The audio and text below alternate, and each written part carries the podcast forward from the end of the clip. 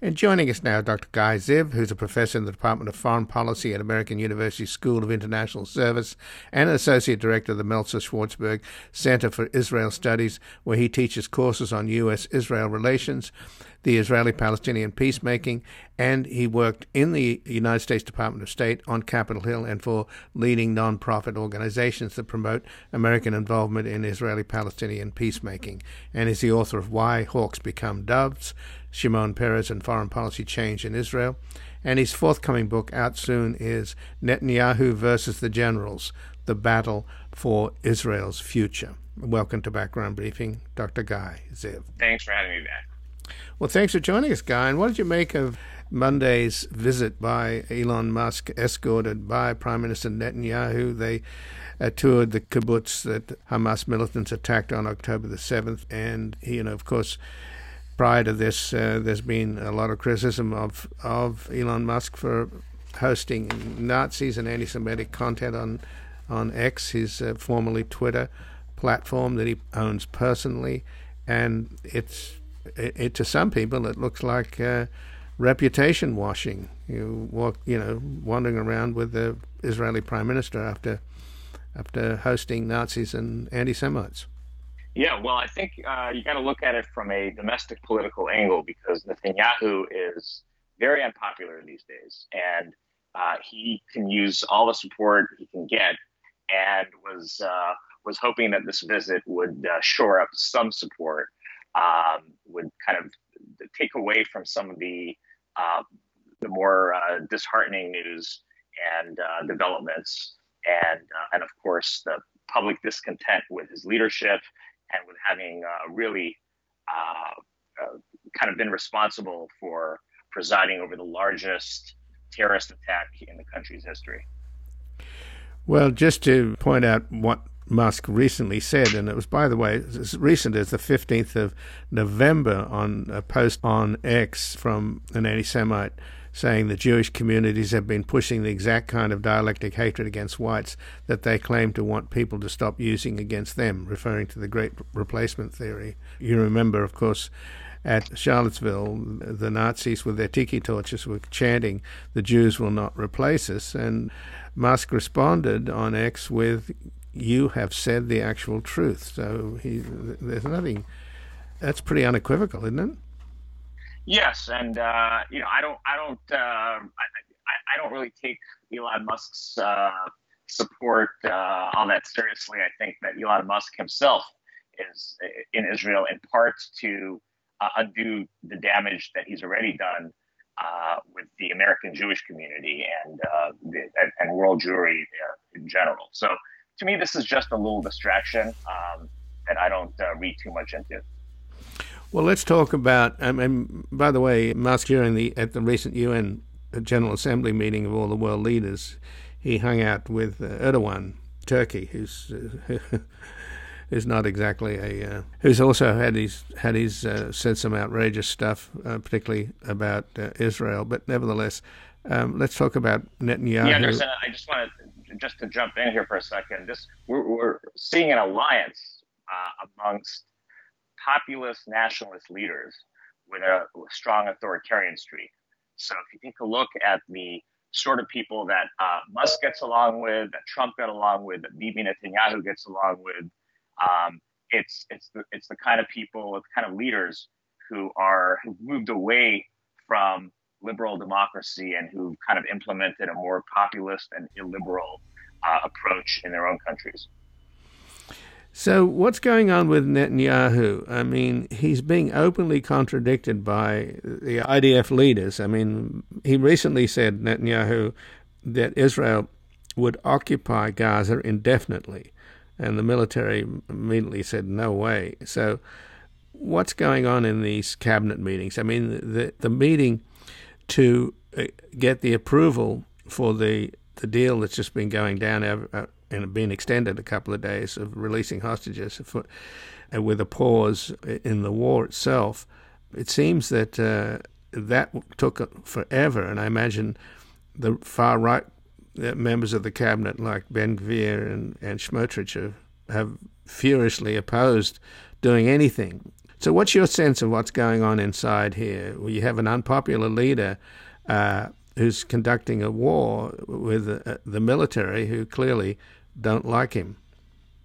That's right. Uh, so there are a couple things going on here. One is that there doesn't seem to be any real strategy, uh, certainly not a post Hamas strategy, but even the goal of eliminating uh, Hamas or crippling Hamas is uh, a very tall order, especially when you factor in the other goal of this war, which is to free the hostages.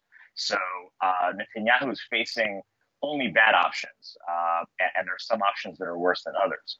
But he's also looking at the post war political situation for him because he realizes how unpopular he is.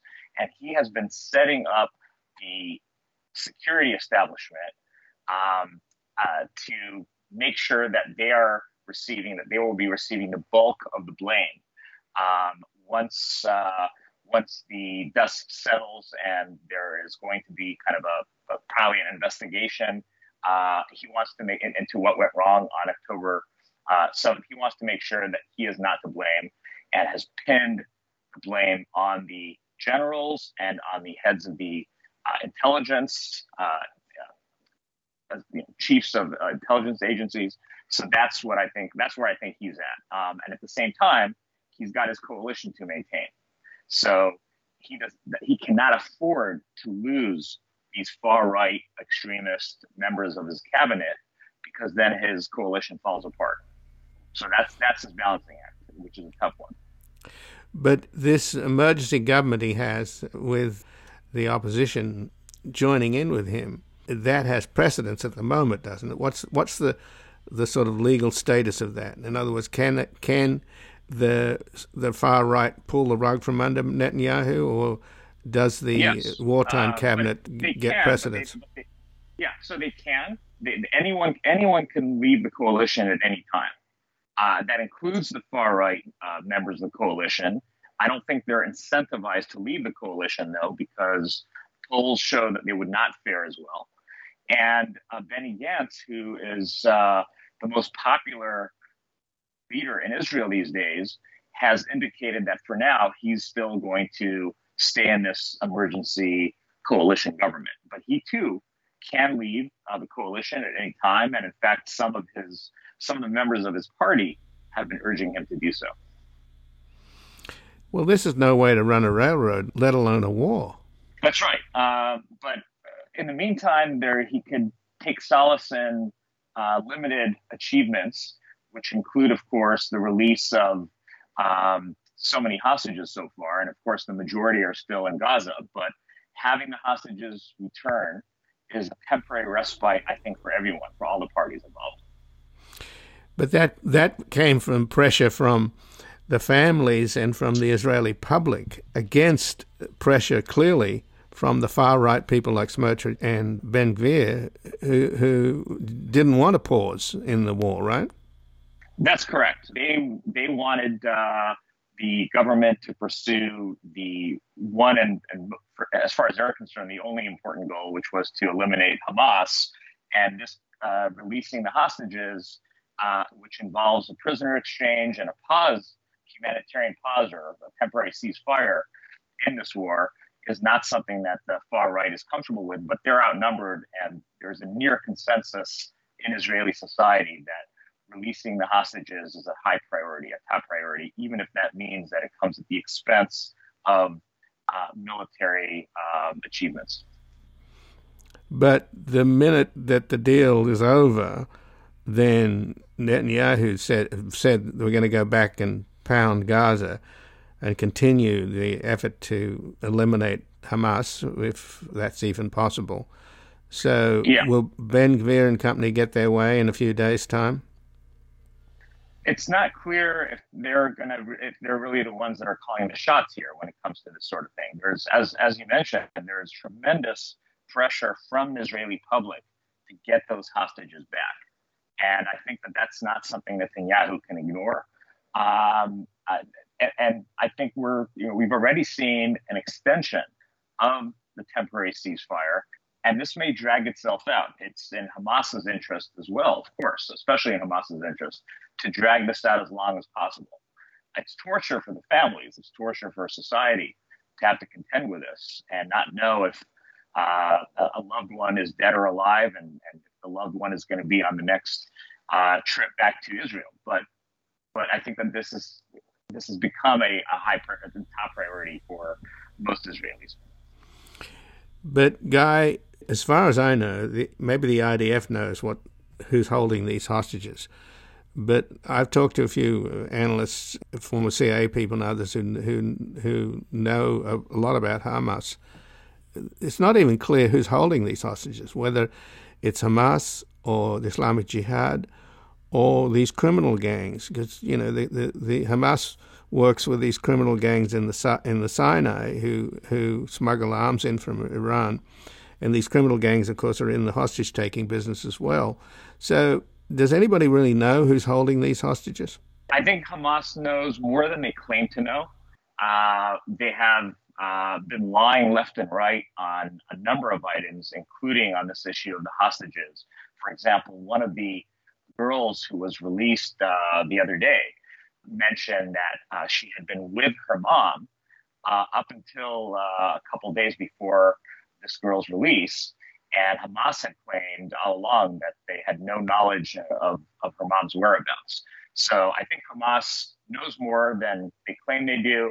They uh, coordinate with Islamic Jihad, so they probably know where the Islamic Jihad is holding uh, their hostages. And it, it's, it is possible that there are some hostages that are being held by cells uh, by other kind of random uh, standalone uh, terrorists that are not necessarily in coordination with Hamas. But one of the potential benefits of this humanitarian pause and temporary ceasefire is to enable Hamas to locate uh, those people who they claim they don't know uh, where they are. So I think that that excuse is is really just an excuse, but not uh, not something I take all too seriously. But it's highly unlikely that Hamas is going to uh, release the Israeli military prisoners they have, many of whom are women. Yeah, I don't think uh, those are going to be the first ones that they're going to release, and I also uh, highly doubt they're going to release everyone, um, especially when Netanyahu has made it clear that he has ordered the Mossad to assassinate all of the Hamas leaders. Hamas leaders are aware that um, that they may want to keep some of the hostages uh, to safeguard uh, their own position. So uh, I, I, hope I'm wrong there, but it's it's highly unlikely that all the hostages are going to be released, and certainly not the soldiers. So, in other words, he Netanyahu's ordered the Mossad to go and kill these leaders, like the ones in Qatar that are working with the Qataris to negotiate the prisoners' release of the, of the Israeli hostages.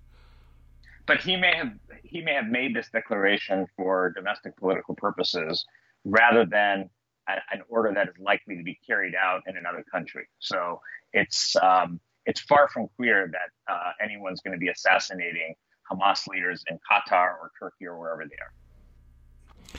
So, what's happening then uh, on the northern front? What do you think is restraining Hezbollah from entering the war? Because if if after this hostage exchange is over, and Israel comes back with a vengeance and really starts to pound what's left of Gaza and push the remaining Gazans further down into the south on the Egyptian border into a smaller and smaller enclave. They've they, at some point they've said that they that they they're going to enter the war if there's too much suffering in Gaza. Well, that's pretty much in the cards, isn't it? It's in the cars, but I think that there are two factors uh, that are uh, preventing so far that have prevented Hezbollah from entering this war. One is the fact that President Biden sent over uh, carrier groups, uh, many U.S. Uh, fighter jets that are serving as a sort of deterrence for Hezbollah to not get involved. And the other reason is uh, is Nasrallah, the head of Hezbollah himself, who um, has been said to really not want to enter this war. Um, uh, apparently, he uh, made a big mistake and, and concluded he made a big mistake in 2006 when Israel and Hezbollah engaged in a kind of inconclusive war. And I think he's much more cautious uh, than people realize. So uh, he is getting pressure, though, from many members of Hezbollah and from the uh, uh, Palestinian supporters who would like him to get involved, who say that the numbers of Palestinian casualties justify and even necessitate Hezbollah's involvement. But opening up a, another front in this war would be uh, a big gamble for Hezbollah and certainly uh, not be helpful to Israel and to the U.S. efforts to kind of stabilize the situation. So, just in closing here, Guy, this is obviously uh, hurting Biden, particularly with the young votes uh, that he needs in his coalition. Uh, given that even even in some polls, Trump is ahead in the 2024 election. What's your sense of how long this thing's going to go on? How much political damage Biden's going to get? And also, I mean, obviously, as we've established, Netanyahu's again the kind of Houdini fighting for his political life. He's he's like Trump. His personal fortunes are more important than the fate of the nation, right? Yeah, there are some similarities. There are also some differences. I think Netanyahu is also more clever than uh, than Trump, and uh, the polls certainly don't look good for Biden. But you know, the election is a year away, and uh, I think a lot can change between now and then. I don't know how long this war is going to last. Nobody knows how long this war is going to last. Um, the defense minister in Israel, Yoav Gallant, has said it will last at least a few more months, but uh, it's it's really unclear. And uh, as I said earlier, it's uh, nor is it clear what will happen after after the war. Um, whenever that war is declared over, what is Gaza going to look like, and what's the West Bank going to look like as well? The West Bank right now is a tinderbox the tensions have not been so high. In fact, if there's going to be any new front in this war, it would be more likely to happen in the West Bank than in Lebanon. Well, it's a pretty grim picture, but um, I thank you for I thank you for joining us here today, uh, Dr. Ziv. Sure. Hope I can be back under under better circumstances. Indeed. And again, I've been speaking with Dr. Guy Ziv, who's a professor in the Department of Foreign Policy at American University School of International Service and associate director of the Meltzer Schwarzberg Center for Israel Studies, where he teaches courses on U.S. Israel relations and Israeli Palestinian peacemaking. He has worked in the United States Department of State on Capitol Hill and for leading nonprofit organizations that promote American involvement in Israeli Palestinian peacemaking. And he's the author of Why Hawks Become Doves, Shimon Peres Peres and foreign policy change in Israel. And his forthcoming book out soon is Netanyahu versus the Generals The Battle for Israel's Future.